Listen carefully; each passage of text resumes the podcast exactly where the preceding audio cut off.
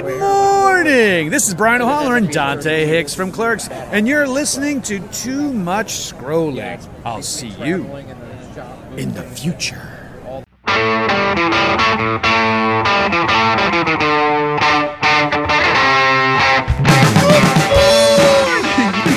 to Too Much Scrolling for July 26, 2022. I'm Steve Foder.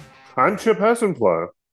We're just a couple of guys sitting around talking about things that are important to us. Hopefully, they're important to you. And if you need more information, there's so many great ways to find more information. This week, Chip, we are celebrating a birthday. A birthday, maybe from the future? Well, it's it's this week. Happy birthday to George Jetson, born this week in 2022. How about that? I'm reminded of a book a friend of mine wrote uh, a number of years ago, uh, 2011. It was called "We Live in a Jetsons World," and the idea was that you know we have so many innovations that are available to us now, and what a special time to be alive. That push button age that was the dream of the 1950s and 1960s we really live that lifestyle. Steve what kind of work week will we be looking at in the future the three hour work week is just killing me. That is my favorite line from the Jetsons. I think about that all the time. George goes to work, he travels to work to push a button at work. That's what he does for a living is he pushes one button and and boy his finger hurts. what, what is really interesting is the nuclear family is totally there with Rosie the robot. Think about the automation that we have today from that idea of the Jetsons. We have the robot that does the vacuuming. I just need the robot to do the dishes, that's for sure.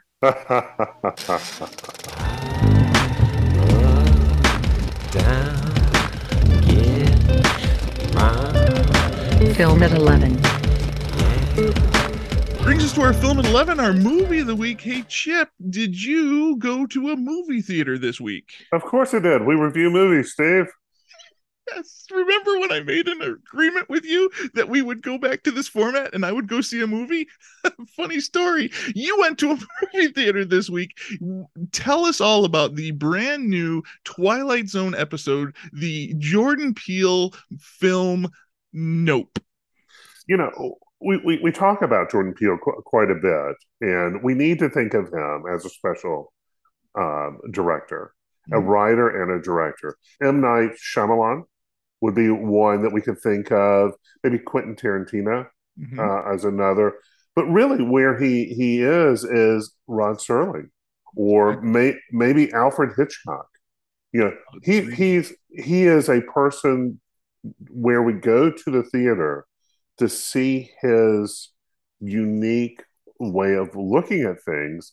And it, it's different than you know a big big budget film. We're going to see the mystery that will unfold. And this is a really really good film. Um, I, I enjoyed it a whole bunch. The idea is there's something going on. Something happens at the beginning I can tell you many of the actors that that uh, Peele uses have really good voices, and um, anyway, they're kind of fun. They're kind of quirky in a way. They're mysterious in a way, and then you have to figure out what's going on, um, and that is why we love these types of films. So I, I don't know if I should spend a lot of time dissecting this film because the more you kind of reveal about it, then all of a sudden you're giving away what he wants to be as the experience. So ultimately, there's something mysterious going on. We have a ranch that's involved in it.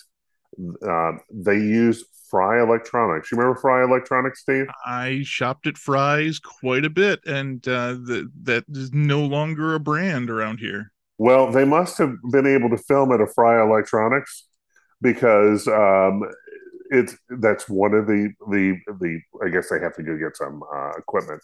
Yeah, I guess Fry's website is still up, but I think they no no they they are truly out of business. Hmm. Um, 2022, George Jetson and the push button age, no Fry's Electronics, no Radio Shack. Well, uh, like I said, they must have filmed. You know, think about what they have available. You still have a store; mm-hmm. it's still full of inventory They have the Fry van that is part of this, and then you know they basically have the actors filling in as employees. What a great use of uh, you know a dead store is really what it comes down to. Fry's, for those who are not familiar with it, I think it's a California uh, brand. They were everything that Radio Shack wanted to be, but about the size of a Walmart. I mean, Mhm. they're massive. And, you know, between televisions and DVDs and you can, you, all the stuff that nobody buys anymore. And then cables, lots and lots of cables. and all That the components all all of those little parts that i used to be able to buy at radio shack Fry's was the place for the little things as well now if i need a capacitor if i need any small pieces i need to order them from amazon that's just about the only place i don't have a local place to get parts anymore And notice that you used Amazon. You didn't even think about eBay. I would not buy a capacitor on eBay. I don't I would I would definitely want a a new capacitor. I would not want to oh boy. How interesting. What an interesting uh, subject that we're going on on where we would trust things to come. And you're you're using Amazon like a Mhm. previous generation would use Sears, you know, when there was a Sears. Agreed. So this movie Nope, you can't really talk about this movie, but you enjoyed the the ride, you enjoyed the storytelling of this. Sure, there's there's a little sci-fi to it. There's a little Twilight Zone to it, and once again, this is it comes across as an independent film. Mm-hmm. So you don't go in with the idea that you know we're looking at I don't know something with a lot of special effects that are going to blow you away. The mysterious part is trying to figure out during the journey what the story and what's going on. Um, this is Twilight Zone ish. Uh, and I just, you know, that's where we need to, to kind of leave the story. And Mhm. it's all about having the reveal happen as you go along the, with the journey of, of the characters. very similar to what M. Night Shyamalan has tried to do, but M. Night Shyamalan has, in my opinion, failed at the storytelling the last few films. I don't know if you watched the movie Old, but it was it was not good storytelling. This one is. Well, and there's the, the the challenge with it, right? It, it can be hit and miss. Mhm. But Jordan Peele seems to have a hit. I mean, he seems to be hitting really, really well. I, like I said, this is not for everyone. That's But what I, I would-. But I would say, I don't know, 70 out of 100. Okay. I mean, That's- I think I think this is a good film. You know, will it be something that um, you know at the end of the year for Best Picture? No, not at all. But would will it be something that eventually will be packed as the Jordan Peele collection? And there's you know ten films, and you're going to go, wow, those were all kind of fun. I immediately think of my Mel Brooks collection, that collection of films that is that style of filmmaking. If you liked this film, you will probably like these films. And Jordan Peele is really making a portfolio of his work. Yeah, and we had a, a diverse crowd in there. You know, it's it's a little horror, a little sci-fi, a little uh, Twilight Zone. There's a lot of little genres that are going on in there. And of course, in the middle of the film, something happens and the guy goes, "Nope." I look forward to seeing this one. I I, I really enjoy Jordan Peele's style of filmmaking. Uh, is this an all ages kind of movie? Is this a No. R-rated? I, I don't know if it's R-rated, but it's certainly teens and up. Excellent. Glad that you enjoyed that one. I, I look forward to seeing that one as well. I got into uh, Paramount Plus this week, gave me all sorts of gifts. The first one is a documentary called The Day the Music Died The Story of Don McLean's American Pie. This is the documentary of the 50th anniversary of that song, recorded in May of 1971, released in October of 1971. And Don McLean really gave us an anthem, a story of America, in this fun song about uh, the the death of three singers in a plane crash and how that impacted America. So did this happen a long, long time ago in a galaxy far, far away?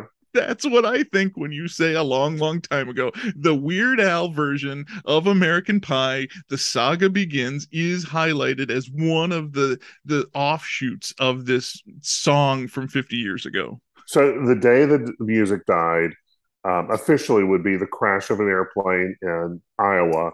Buddy Holly, Ritchie Valens, and the Big Bopper were on it. Mhm. and that was um, sort of some people say that that could have been the the spark that started you know where America went from uh, infancy to um, to I don't know to to teenage years Hmm. to starting to grow up.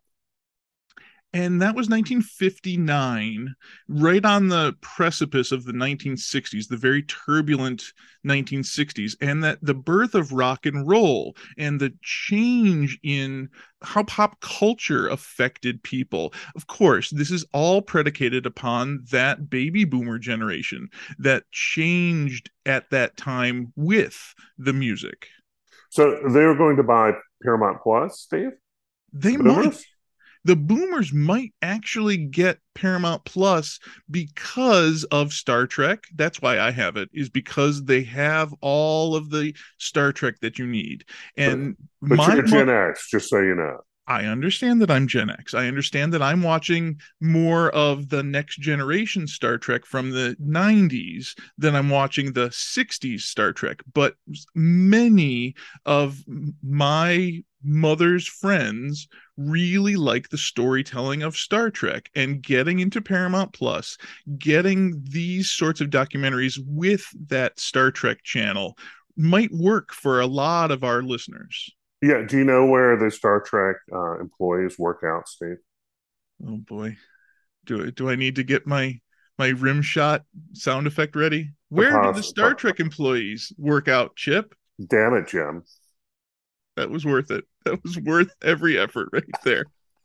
This documentary on American Pie goes through the impact that this song has had over the last 50 years. I, I think that everybody knows this song. I think that my kids know this song and they might know all the lyrics like Gen X people do.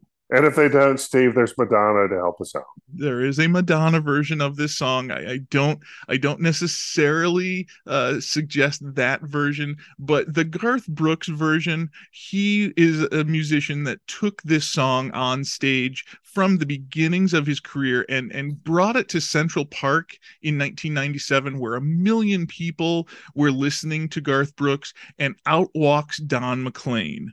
And Don McLean is just basking in this this joy that this song brings to the crowd. And he says out loud this is the power of music. That's what this song is all about is changing the world giving the world this this picture of america It's an interesting story. Uh, American song, I would say.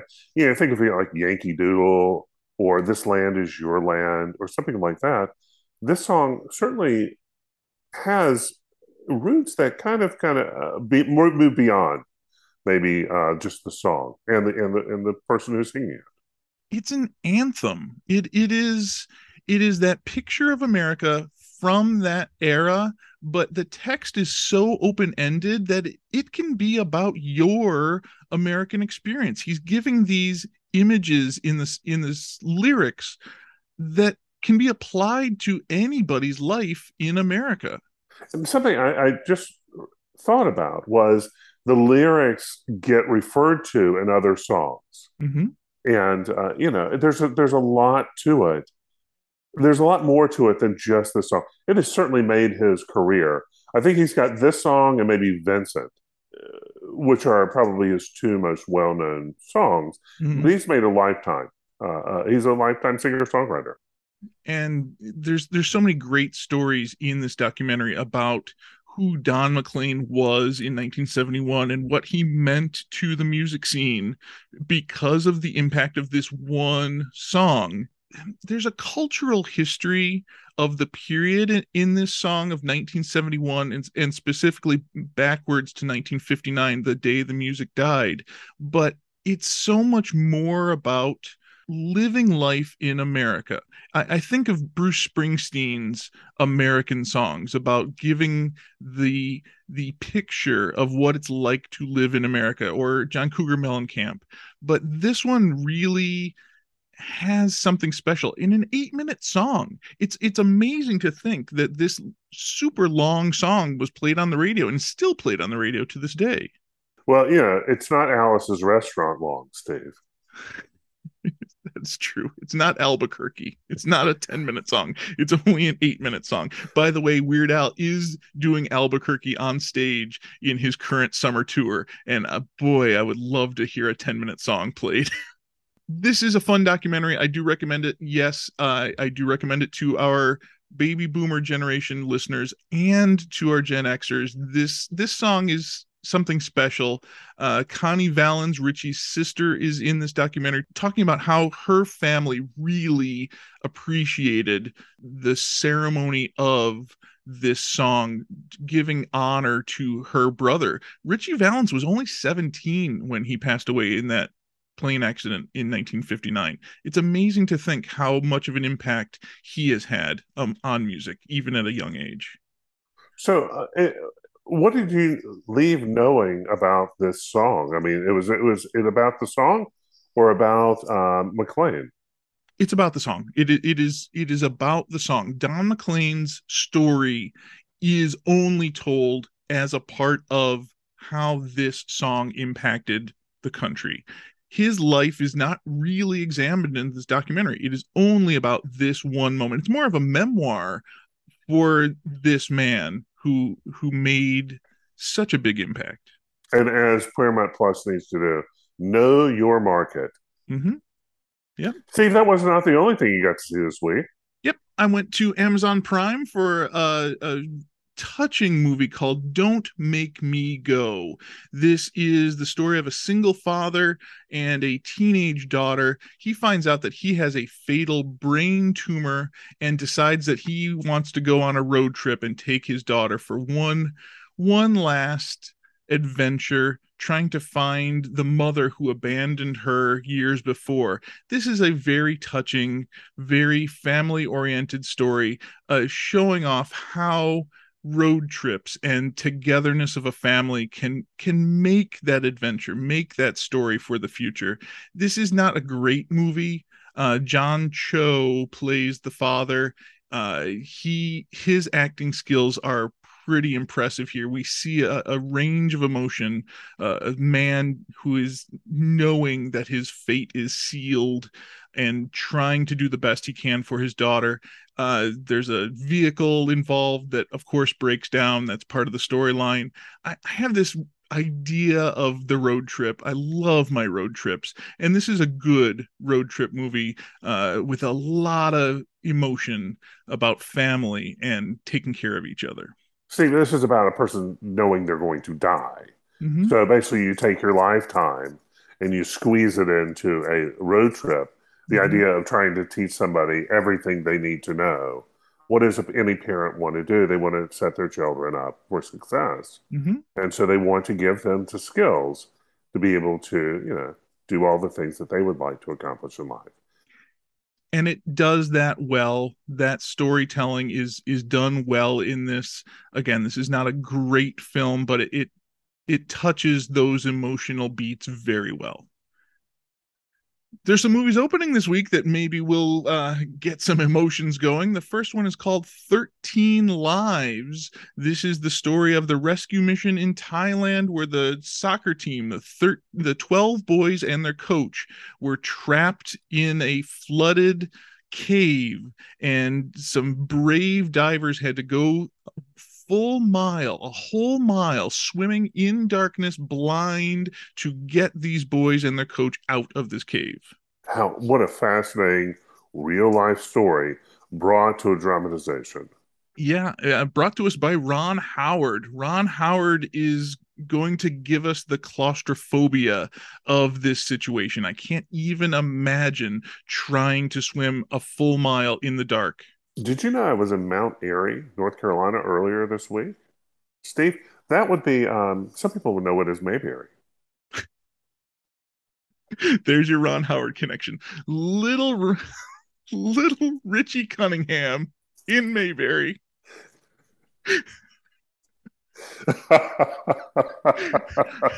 Ron Howard is is yes, known for for his child acting and his adult making movies. And boy, I, I, look forward to seeing what what Ron Howard can do with this story. Amazing that this is a real life story. Colin Farrell and Viggo Mortensen play the divers here, uh, two of our best actors. One of the one of the divers, when asked, he said that he wanted Rowan Atkinson to play him in the movie, and Ron Howard replied, "We're not making that kind of movie." That's brilliant, though. It's pretty funny to imagine what Rowan Atkinson would do in this in this role instead of Colin Farrell. Two you know, very different actors. What would have been a lot of fun for Ron is to during the credits have Rowan Atkinson like playing some of the parts. and then you know just saying well this isn't working rowan. We're going to replace you. It's not that kind of movie for sure. And for for those who don't know who this actor is this is mr bean.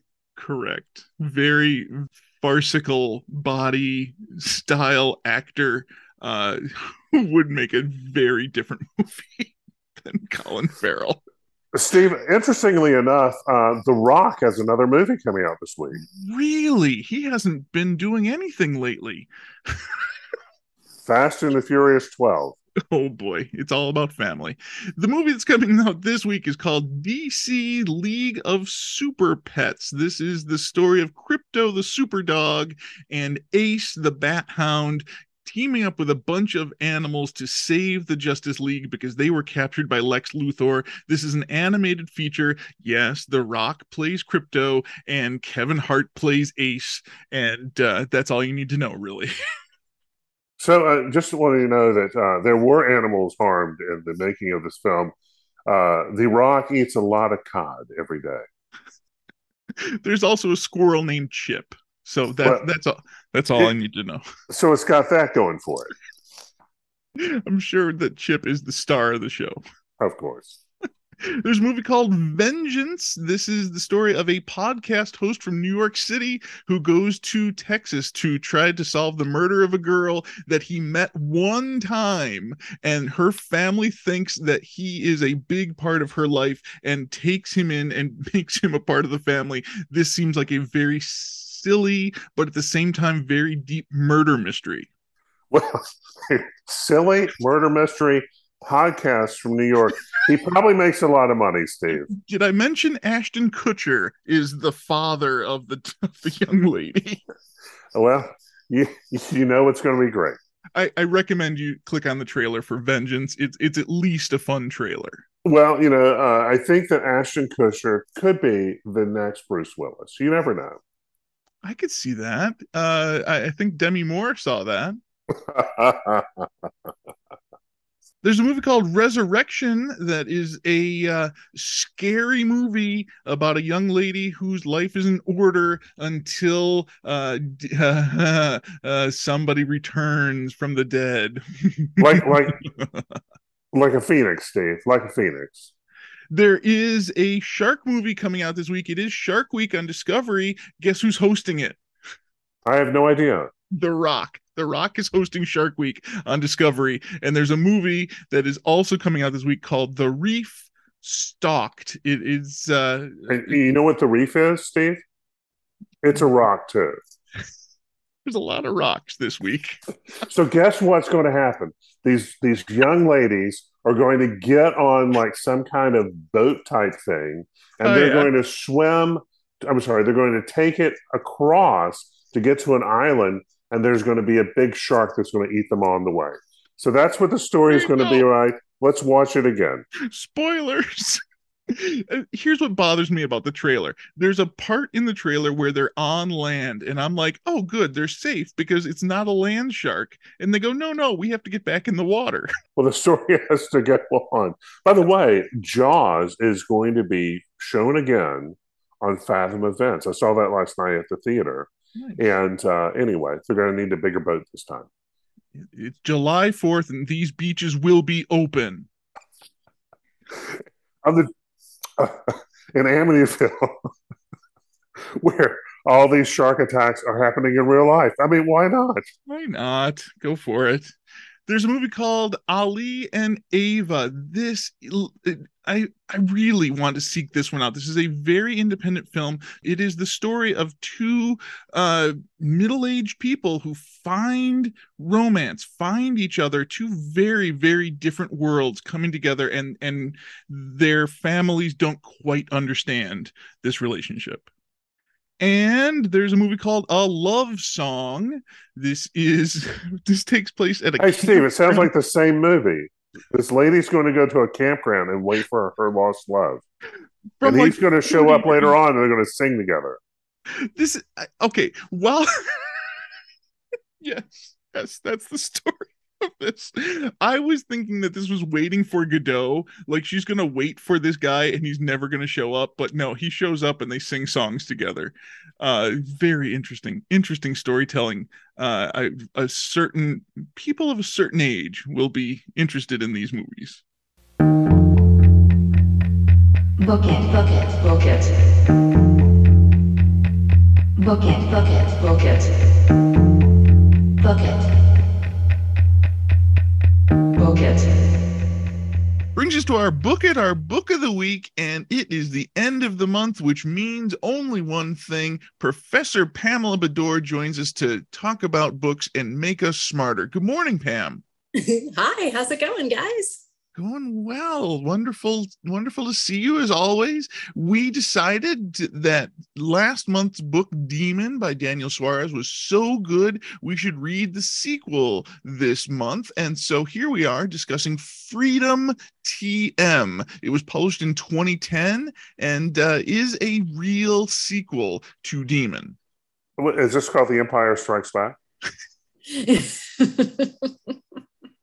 our demon certainly has uh, grown in its abilities very much like the empire huh chip Uh, it looks like he, he may have joined the dark side. You never know. Well, that's that's a that's a great question. Is the demon the dark side of uh thinking and society here? and one of the things that I so enjoyed about this book was the idea that nobody ever really dies, right? So we have several characters who appeared to have died in Demon, and they're back with us in different ways. And of course, that can be really fun in science fiction or speculative fiction in general.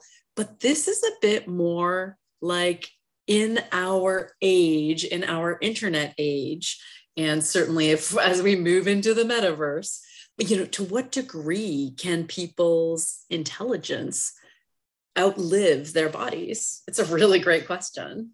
Well, it's been said, and, and I quote it quite a bit, is that one of the gifts that the previous generation gives to the next generation is to die and let their bad ideas die with them. hmm Yes. And this notion that maybe we won't be able to give that gift to our children um, is an interesting one. And we're so so on the edge of this technology becoming real. Uh Alexa last week said that they they can have grandma's voice on the Alexa and you could talk to grandma even after she's gone is that something that we want is that something that it would be valuable or does it become a ghost in the machine literally I have to say, it's surprising to me that this book is over a decade because I feel like we are very, very close to this technology. Like we are heading in this direction. When you read a lot of science fiction, there are many directions that you're not really heading in. Um, but this one feels extremely well, extremely predictive. Well, it, you know, it, it was published in 2010. Yeah. So if we think about 2007, 2008, we had a very deep recession. Mm-hmm. And in fact, we haven't had a recession since that time, although we have the anxiety of it today. And that may or may not happen. I really liked that at the beginning, he was trying to scare us with gas prices, right? But we're already, he was like, oh my goodness, things are a disaster. Gas prices are $5 per gallon. And I'm like, mhm, Mhm. That's literally where we are. But he did, he did go deeper. he did go further. I, I love how at the beginning of each chapter we get a reading on what the dollar is worth, what the demon credits are worth. This is a real treatise on consumerism. That's I think the main point that he's trying to make is is the the virus of consumerism is the real problem in the world of freedom. For who? Who is who is it the problem with? Consumerism. Of people, I think is what he's suggesting. Okay, so people in Africa and other poor parts of the world don't have opportunities to, to grab what they feel is important. it's it's the consumerism of that it's it's the the drive to consume to to be a cog in the machine that i think is his message here that we are all just doing our mindless bit for these big corporations I found this actually a very interesting novel to read today because I have just finished teaching a Utopia and Dystopia class this summer. And I found I've taught this class maybe three or four years in a row. And this summer, my students continually use the term hyper capitalism in all of their essays. And that is that sort of um, analysis that capitalism and democracy cannot coincide once we've reached this level of capitalism and it was a term i always find it fascinating when like my students obviously our students are always teaching us right? And this is something that i haven't really the term hypercapitalism isn't one that i especially use but as they continue to use it i started thinking more and more about it. And i think that's the exact argument that suarez is making in this novel is that relationship between hypercapitalism he didn't use the term but people do and democracy and the notion that they cannot necessarily coexist after a certain point.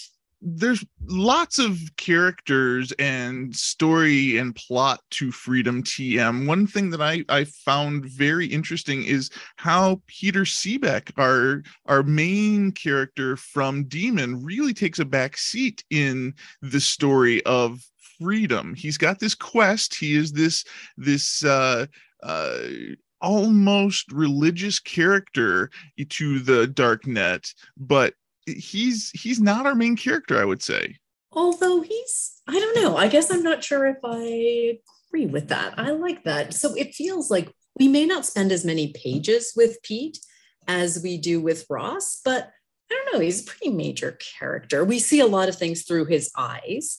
And i i mean i was fascinated with our trip to the midwest right and we see a lot of that through pete sebeck's eyes as he finds out how like major agricultural um, industry works how the decisions that farmers have to make how crops work. Like i don't know. I guess he seemed pretty he seemed pretty central to me. And he was someone who again appeared to have died but then we knew that he had survived the first book. His presence in this book and his quest which i think you're totally right to call quasi-religious Mhm. find out if humans should or should not survive really. I mean how is it framed? What's the what's the question he's supposed to answer?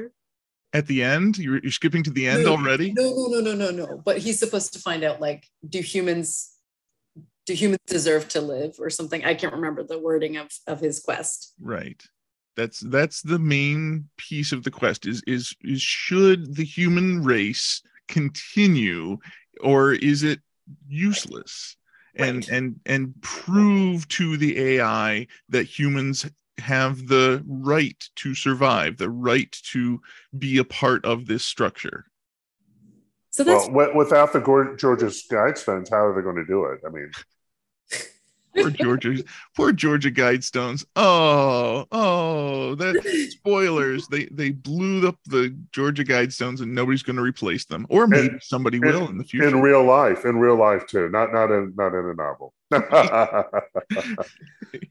Someone was going to point out uh, what we should do, and somehow it doesn't exist anymore. And I feel like Pete is sort of our perspective as the reader. So again, even though he might not be in as many pages, I do think, you know, he starts out as a level one rogue. And so as people who may not be major game players, the reader sort of sees how the game works. And of course, that was one of the concepts that, that was most fascinating, right? Was the overlay of the game onto the real world.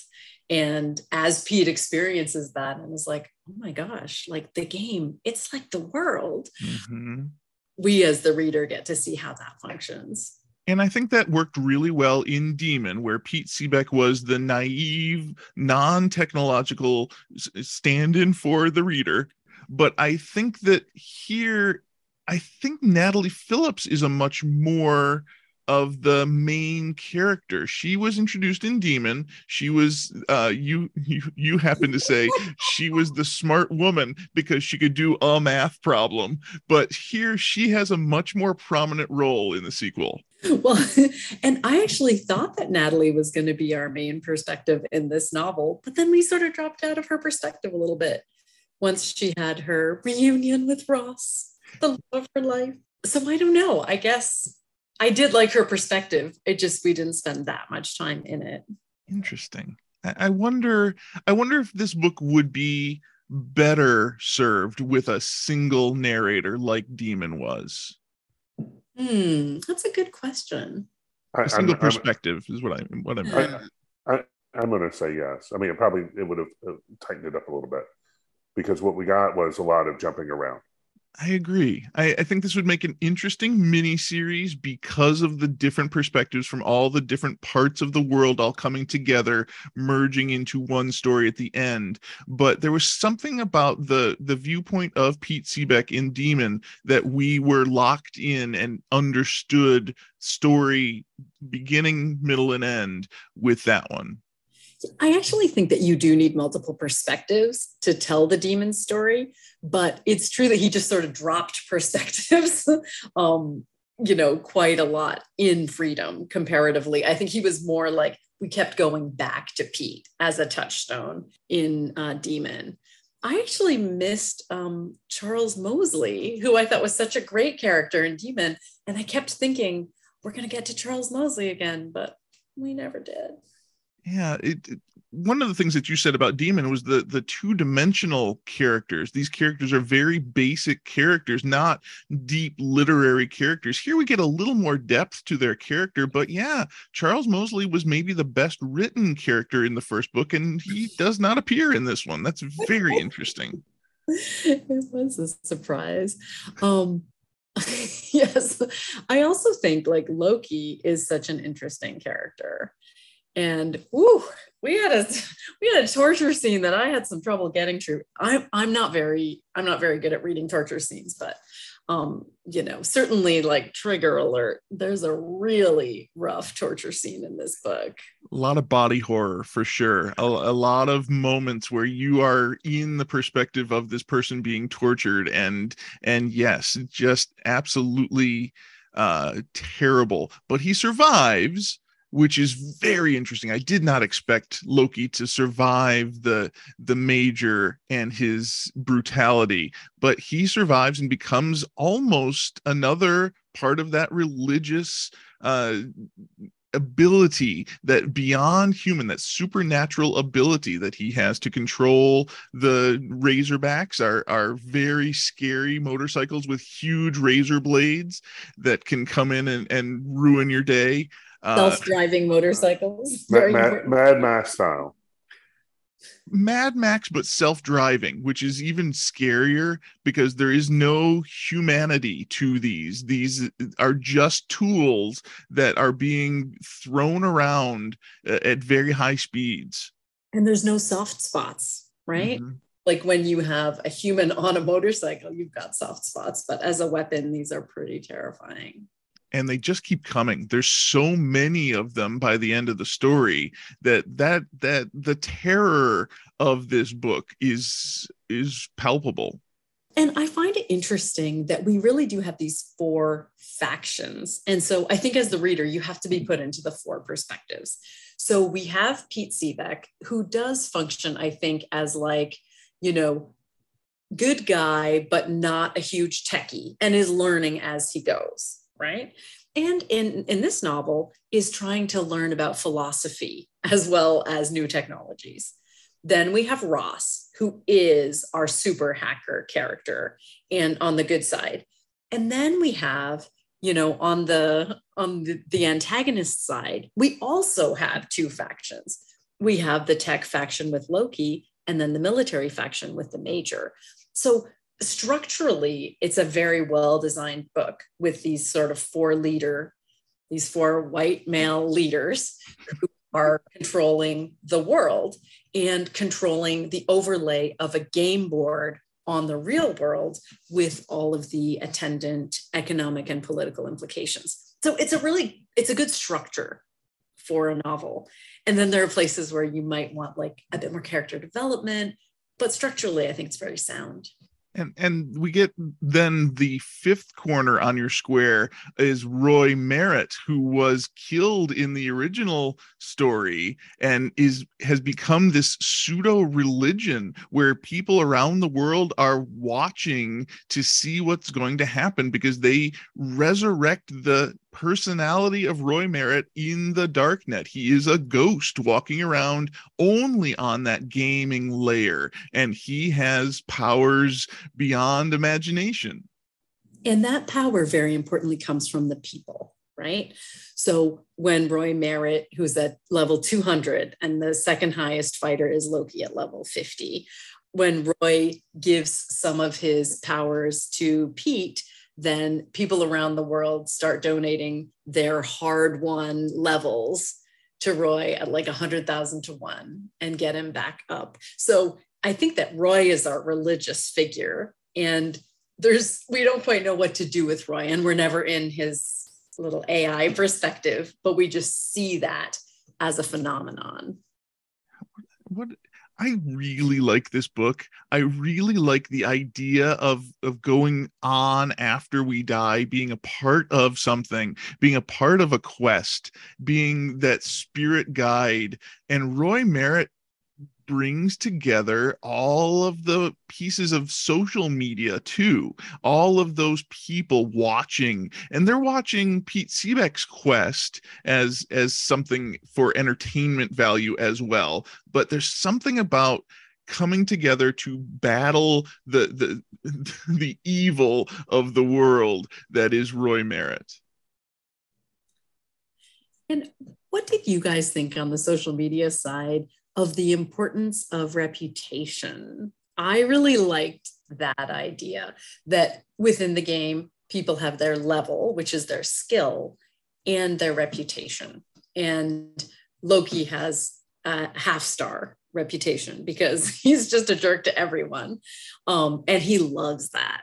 He actually, you know, he goes with it. He's he's a very, very high level fighter who you absolutely cannot trust, as indicated by the reputation score. But then people like Pete and Ross, they really try to build their reputation score. So they'll have more influence. That's something that's very old, though. It's used on bulletin boards all the time. That people have uh, could, you know, if you make a nice comment or something like that, they can give you a reputation boost.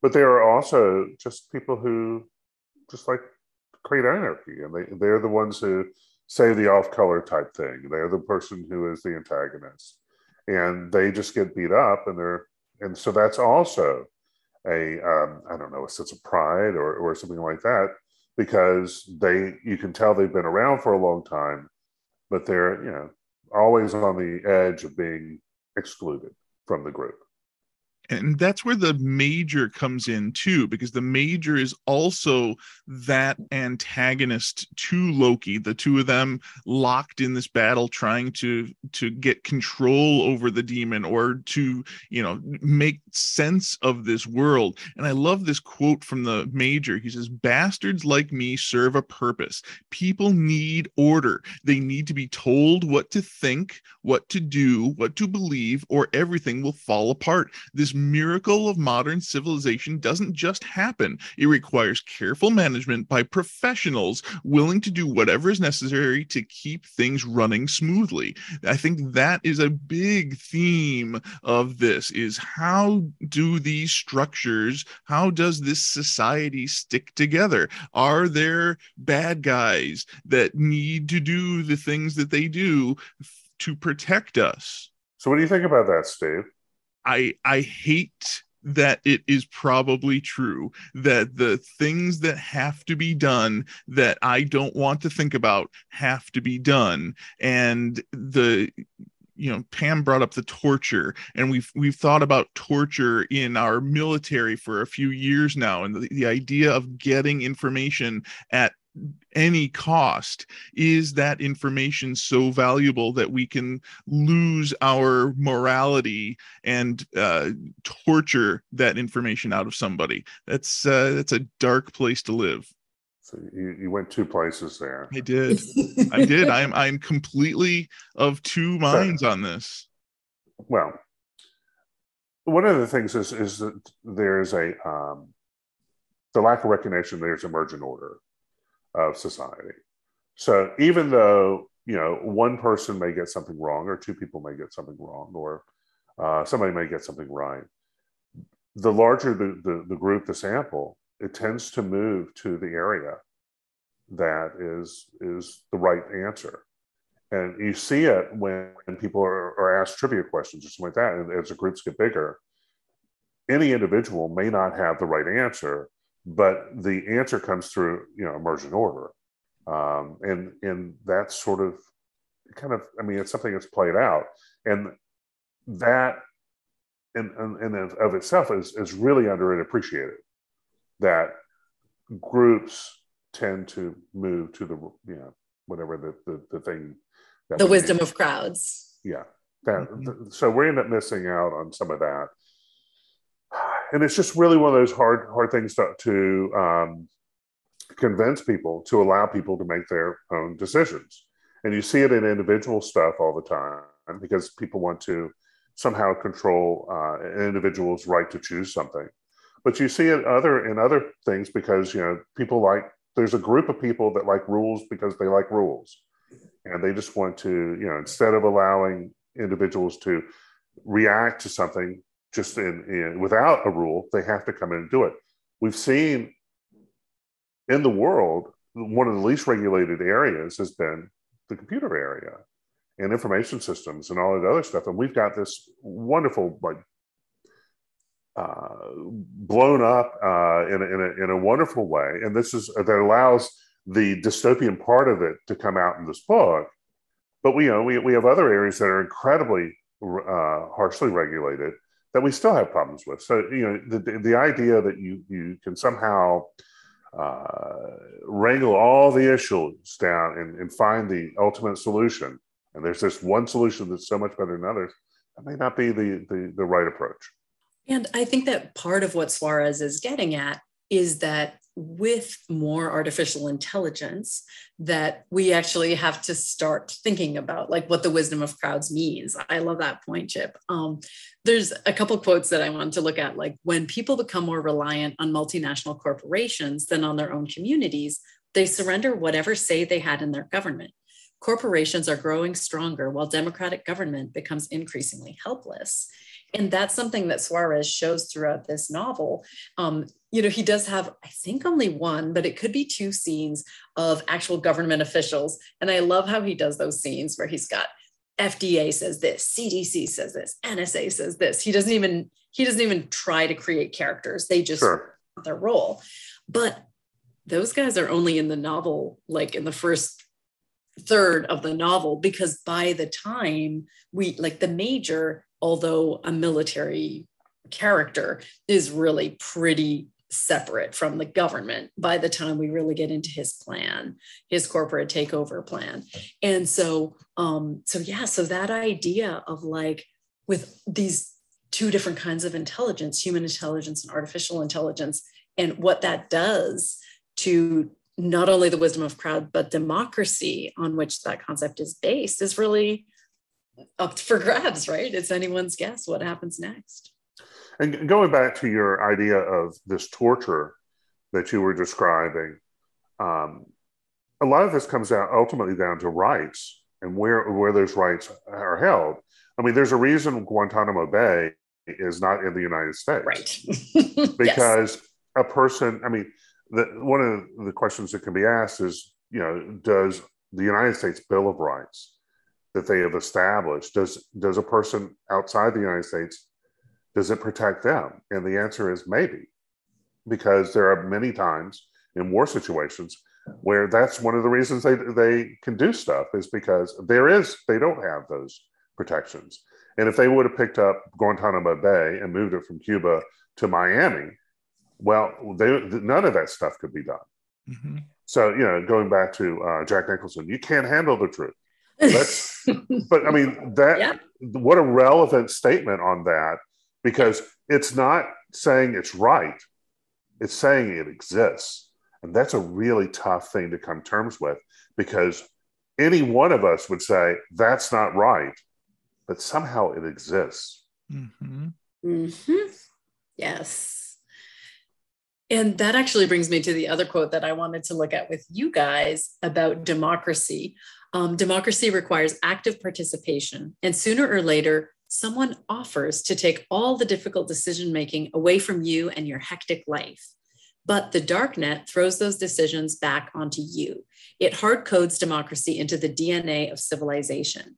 You upvote and downvote many times a day on things that directly affect your life and the lives of people around you, not just once every few years on things you haven't got a chance in hell of affecting. So, that idea that the darknet, or like let's just say the internet, um, allows all of us to participate in everyday decisions on a much more active level. This reminded me of the Ready Player One analysis, where our main character, Wade, he always votes for Oasis elections, but he's never actually voted in a US presidential election because it doesn't seem relevant to him. And I don't know, are we going there? Are we in a place where our pol- or political system seems so broken it's irrelevant and our real lives become our online lives? I mean, I hate to even ask that question, but I think it's a question that needs to be asked. And Suarez is asking it.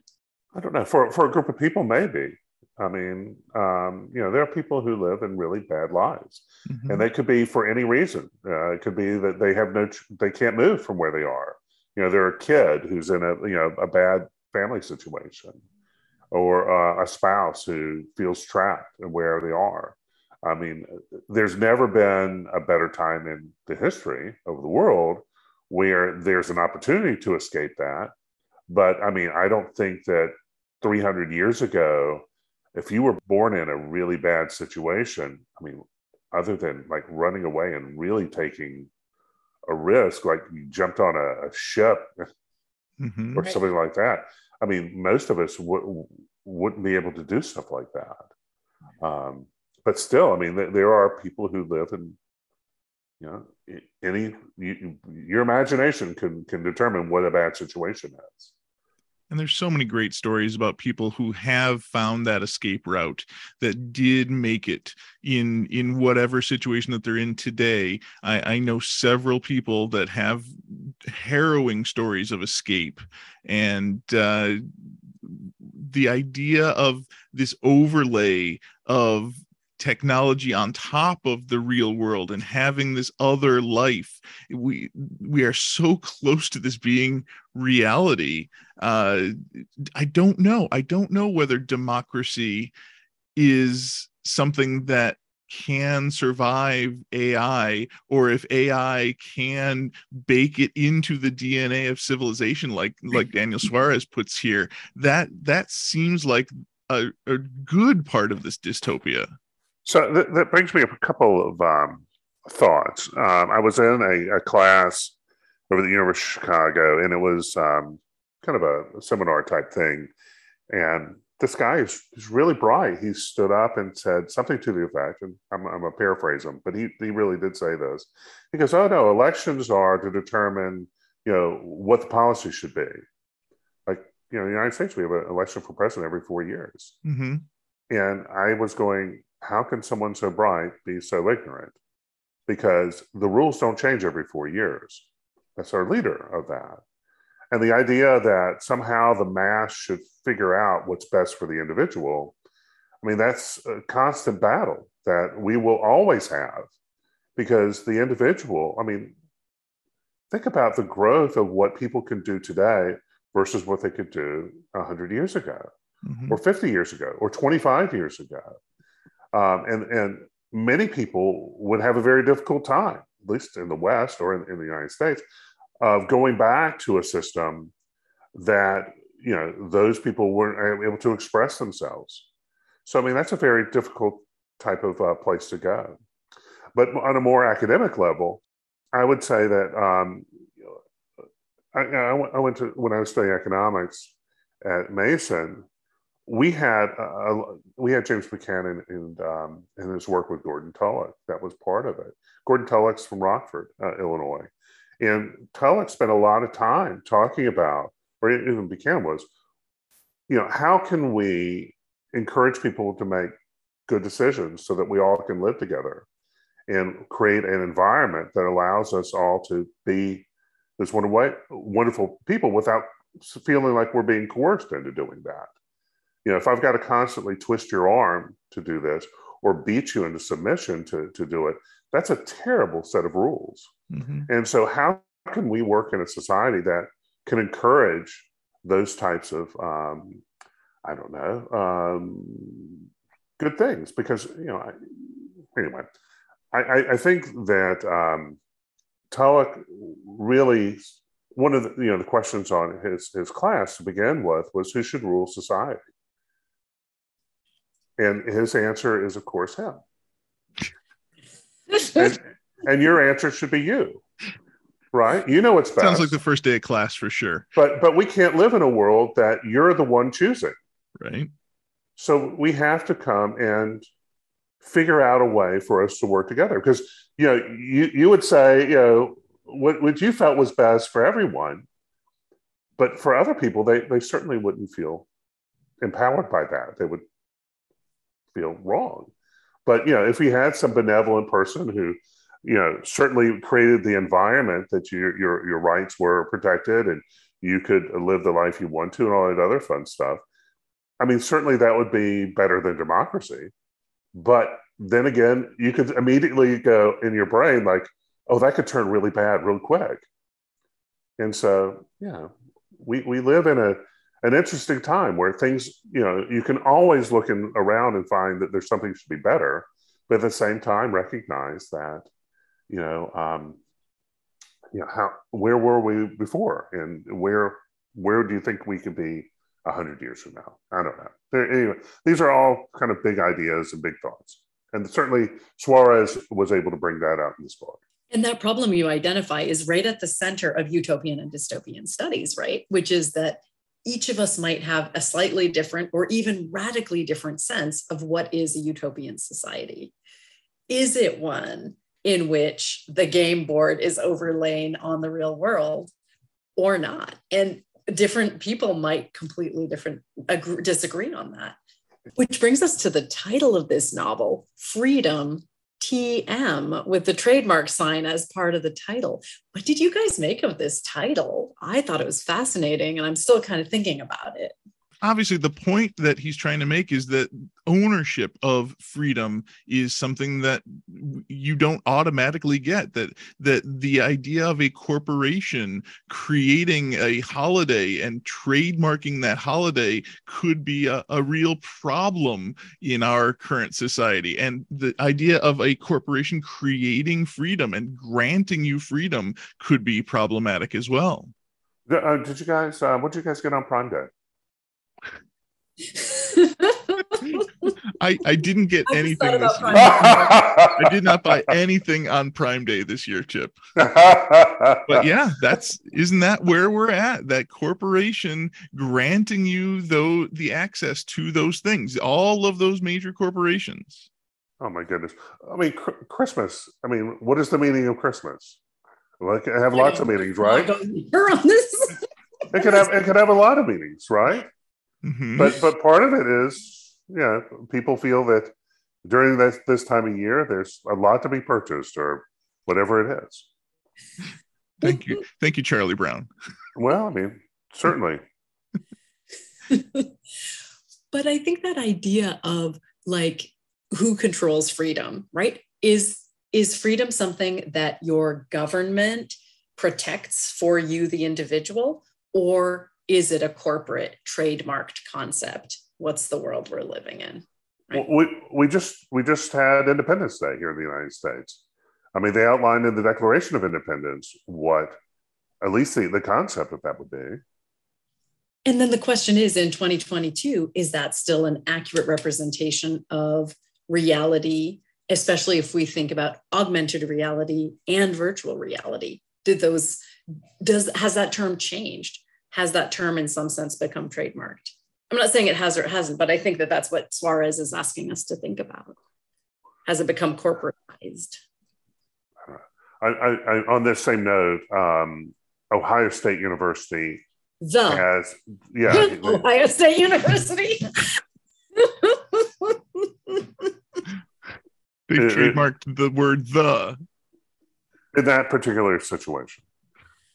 Right.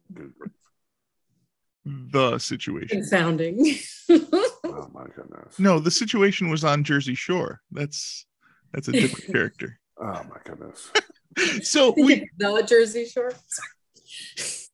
got to go down to the Walmart.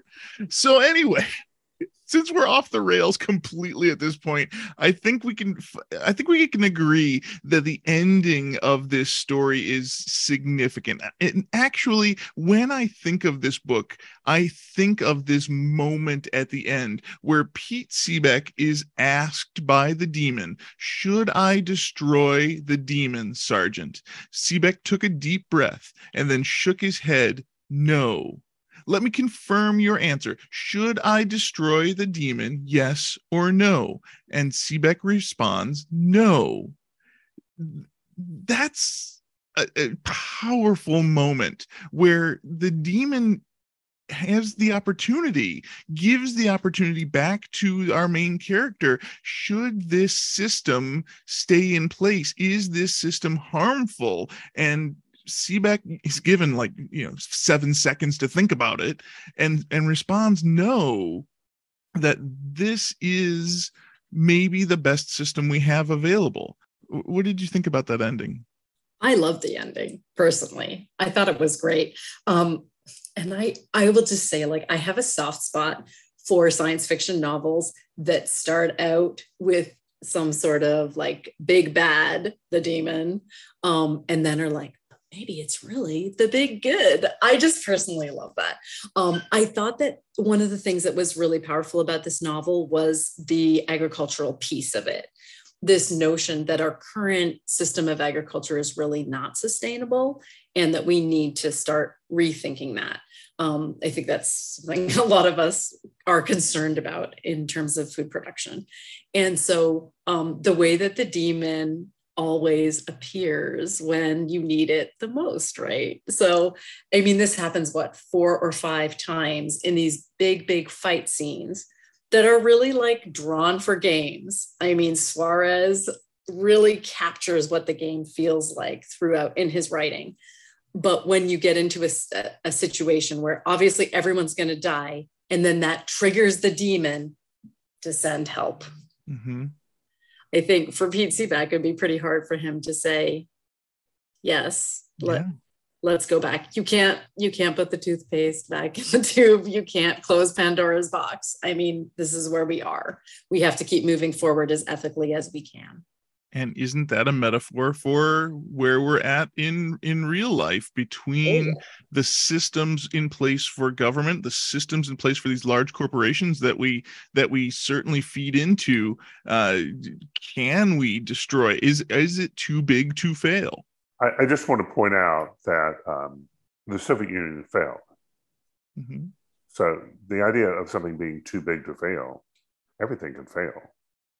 And you know, China is it set up to fail? Possibly. Possibly. Is the earth set up to fail? Right. The mice This- set up that this, experiment. This, this idea that you can c- control over a variable, it's not. It's just. It's just impossible. Mm-hmm. That's that is one of the messages of this book for sure.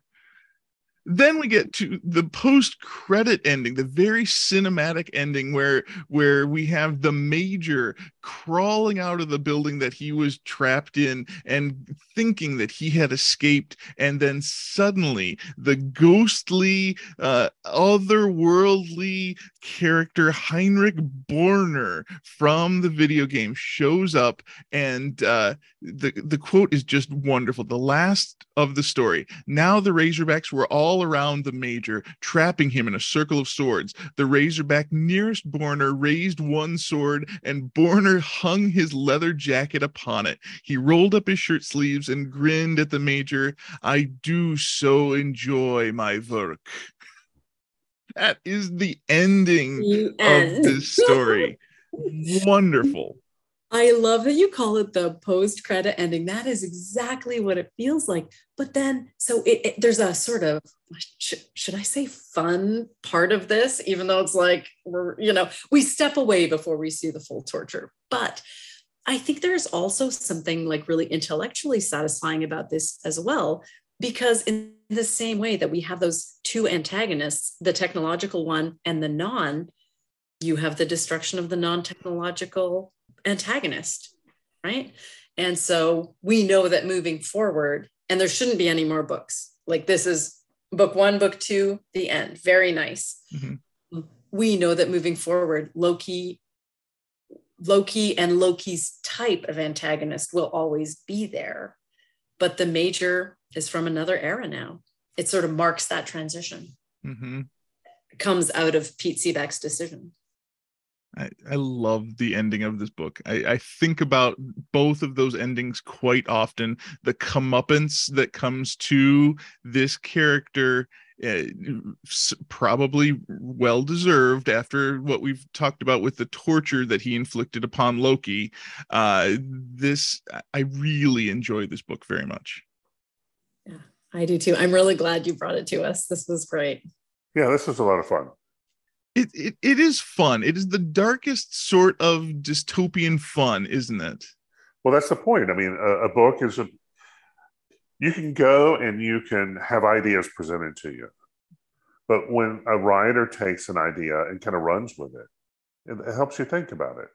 I mean, you're thinking about it through their mind and how they present it to you, but the idea is eh, good books are meant to challenge you a little bit, make you think. And this one happens to be super well paced. So it's not Agreed. pictures in the world, but the pacing is terrific. It reminds me of another author that you brought to me, Steve, which was Blake Crouch, who also had extremely well paced writing, which is a delight. And I also make a note that I thought the audiobook was terrific. So, um, did you guys listen to the audiobook? yes, ma'am. We're all audio readers these days. But one of the, so I thought the narrator was very good, but I loved the daemon's voice. So the female AI voice was tremendous. And one of the scenes we didn't talk about was when she did that interrogation where she said to the guy, What is your name? And he said nothing. And she said, Does it begin with an A? Oh, I see not. A B? Oh, I see not. And she actually gets all of the information she needs just from his phatic cues. And so, anyway, I, I thought that the audiobook was extremely well produced and helped with the pacing. Even though the narrator gave us a Hank Hill voice for Hank Fawson, the boy ain't right. I'm, I'm gonna Bobby, I'm I'm gonna go and do some farming now. the whole time. That's all I heard was Hank Hill's voice. Yes, I agree. Uh, audiobooks are the way to go. Those of you who are are trying to keep up with reading, audiobooks are a great way to do it while you're doing other things like jogging or dishes. Yes. So thank you, Pam, once again for for coming in and talking to us about utopia and dystopia. This time through this second novel from Daniel Suarez, Freedom from 2010. Thank you so much for having me. And you guys, you always bring me such great novels, but also such great conversations. So thank you. Oh, I love it.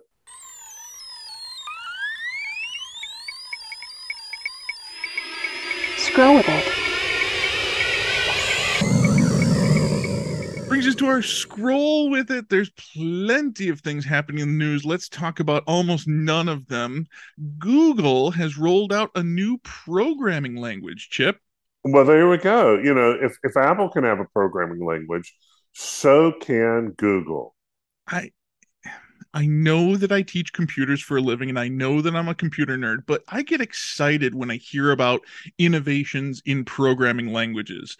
This one is called Carbon and it is going to be they're trying to make it the experimental successor to C++, a, a programming language that's been around for decades. Well, C++ was one of the foundational ones, right? It was right after I don't know, COBOL and stuff like that, that um, really kind of, uh, I guess they were teaching when we were in school, Steve. That's right. And and sparked so much innovation. And it's time to to get to the next level of programming languages. I look forward to showing this to my students uh, during the school year for sure. So, so if you're programming through something like Carbon, and I am truly ignorant on this, I remember writing source codes, stuff like that. Are you basically stringing together modules, things that have already been re- written at this point? Is that what something like Carbon would be doing? Probably yes. I mean that is that is the the norm for programming now now that most of the code has been written. It's just getting a, a new idea based on the old ideas. Stringing together different modules is a great way to say that. So i i look forward to showing this to the coding club. Oh coding club's going to come up real soon Ooh, well, cool. J.K. Rowling is in the uh, news again, Steve. Yeah, let's uh let's go out and play a game of quad ball, shall we? Quad ball is the new name for Quidditch. The International Quidditch Association has officially dropped that name so that they don't have to pay trademark costs and uh, don't have to have an association with J.K. Rowling. Interestingly enough, is is why would Warner Brothers or J.K. Rowling seek the IP on it? And my, my, my, my purpose of that would be if there's a lot of people playing Quidditch, wouldn't that just be a response, you know, a way in the future to go, oh, where did this come from? Well, it came from Harry Potter books. Mm-hmm. It's kind of like George Lucas saying, well, no, you're not allowed to use Star Wars. Well, I mean, think about Star Trek and how they protect their intellectual property instead of letting fans make a tribute to their original material. This could be a moneymaker. Think about how Disney doesn't let me use their intellectual property on stage. They charge me a fee to put on their musicals. But you're putting on their musical. You could do a musical on Cinderella, but you just couldn't use the Disney music you could put a play on, mm-hmm. write a play about Cinderella, put a movie on Cinderella. Um, this seems to me like Quidditch. Think uh, not, don't think about today. Think about 20 years from now, mm-hmm. where Harry Potter is an old series. It's what my parents read. Oh, well, all of a sudden the word Quidditch could be important as opposed to quad ball. This game, I just don't even understand it anyway. Um, why it's anything more than like you know a fun game. I, I don't see it moving beyond it anything else. But you know who knows? Some people must have written some rules. Nothing like running around with a stick between your legs, Steve it's fun. Quidditch is fun, and and quad ball. I I have to say, quad ball has an interesting ring to it. But yeah, trying to divide Quidditch from quad ball is uh intriguing story for me. Well, speaking of Disney and the, the stuff that they do in the world, mm-hmm. Steve, you know, in big you know IP, um, why don't we talk about they're looking to purchase what? Uh-huh. The thing that i've been saying for how many years? That if disney ever bought doctor who i would just be sending all of my money to disney. Disney owns everything i love except for doctor who. And yes a story this week says walt disney company is in discussions with the bbc about acquiring the streaming rights to the new doctor who series. Who? Yeah that one well, that's the streaming rights. That's not owning the intellectual property. It is something that certainly could work well underneath their Uh, Banner, assuming that the BBC re- re- retain control over, I don't know, the material. Right. There there's a lot of discussion that needs to happen there. The money of Disney backing a storytelling series like Doctor Who might be amazing, but the money does sometimes control the storytelling, doesn't it, Marvel? So I don't look forward to uh, that happening. I hope that it doesn't happen, but I hope that Doctor Who continues and finds some way to fund the great storytelling that I look forward to in the new series. San Diego Comic Con happened this weekend for the first time since 2019, Chip.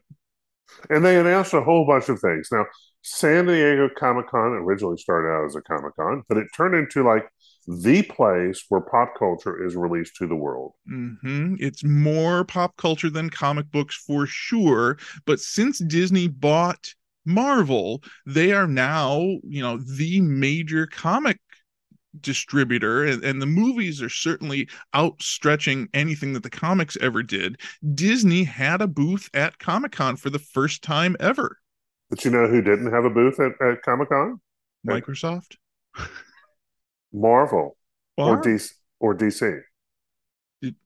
really well marvel marvel is disney isn't it you're going to separate the publishing arm from the movie arm and and tell me that It, it doesn't matter. It's Mm. it's not. It doesn't matter anymore. It becomes a pop culture convention, and that's what it's been. Yeah, and I'm I'm all right with that. I enjoy pop culture. Uh, have I mentioned that uh, I really enjoy pop culture and I really really enjoy conventions? I've been keeping one eye on the San Diego Comic Con news this weekend, and uh, the trailer for Black Adam was released. I look forward to The Rock. Oh look, oh look, Chip, it's another story involving Dwayne The Rock Johnson. That movie looked great. I look forward to that, along with the sequel to Shazam, Shazam Fury of the Gods. That's coming out. We've got the uh, Lord of the Rings series that's hitting Amazon Prime. We got a trailer for that. Lord of the Rings, The Rings of Power.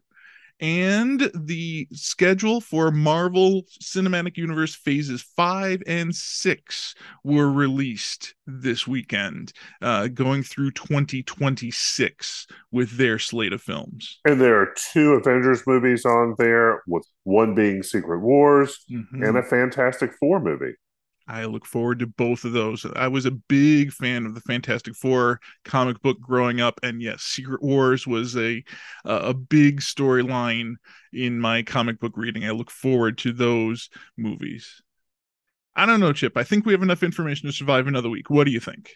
Only if we can come back next week, Steve. I think we can. School is starting. It's August next week, so we'll see. We'll see what kind of show we get next week in the midst of everything I need to get done.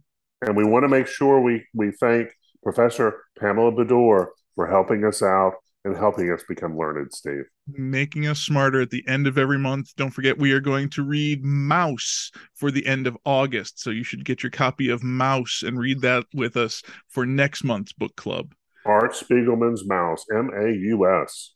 There you go. We would love to hear from you. Give us a call or a text.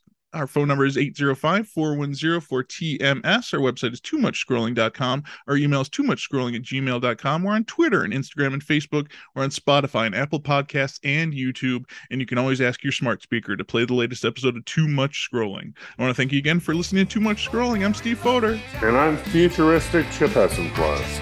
We'll see you in the future.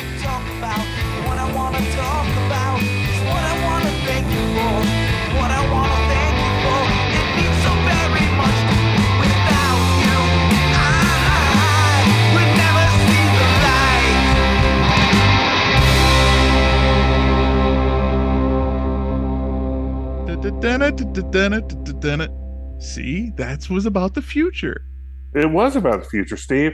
The Jetsons' future. the push button age. Push the button, Steve!